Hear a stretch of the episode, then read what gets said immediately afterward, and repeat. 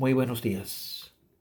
Soy el Padre José Dion, párroco de la parroquia Inmaculada Concepción de Clinton, Carolina del Norte. Y hoy, 16 de mayo, en la mayoría de las diócesis donde se escucha este podcast, es la fiesta solemne de la Ascensión del Señor. En algunos otros lugares se celebra el domingo de todas formas, pienso reflexionar hoy en el misterio de la ascensión en breves palabras. La ascensión es plenitud de la Pascua. Los textos litúrgicos presentan esta solemnidad como la plenitud de la glorificación, es decir, la victoria, el triunfo de Cristo. No puede separarse la ascensión de la resurrección del Señor. Ambas constituyen como dos momentos del mismo misterio de la glorificación de Jesús. Por la ascensión, Jesús nos precede como cabeza nuestra en su reino. Jesús sube al cielo como el Rey de la Gloria, vencedor del pecado y de la muerte mediador entre Dios y los hombres, juez de vivos y muertos. Pero la ascensión del Señor es plenitud pascual también de los cristianos, porque su victoria es ya nuestra victoria. Por ella tiene lugar un nuevo intercambio.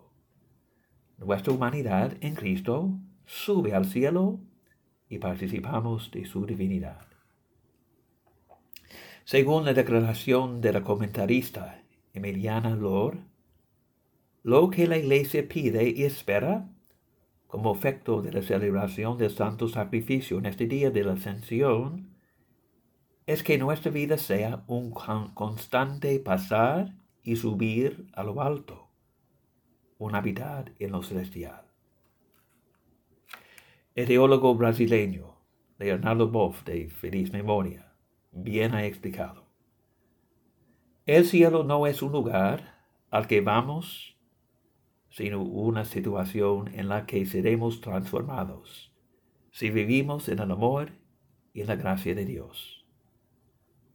El cielo de las estrellas y los viajes espaciales de los astronautas y el cielo de nuestra fe no son idénticos.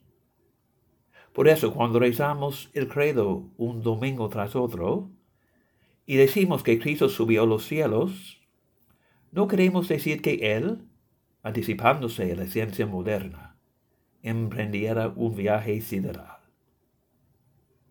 Con su ascensión al cielo, Cristo fue por consiguiente entronizado en la esfera divina penetró en un mundo que escapa a nuestras posibilidades.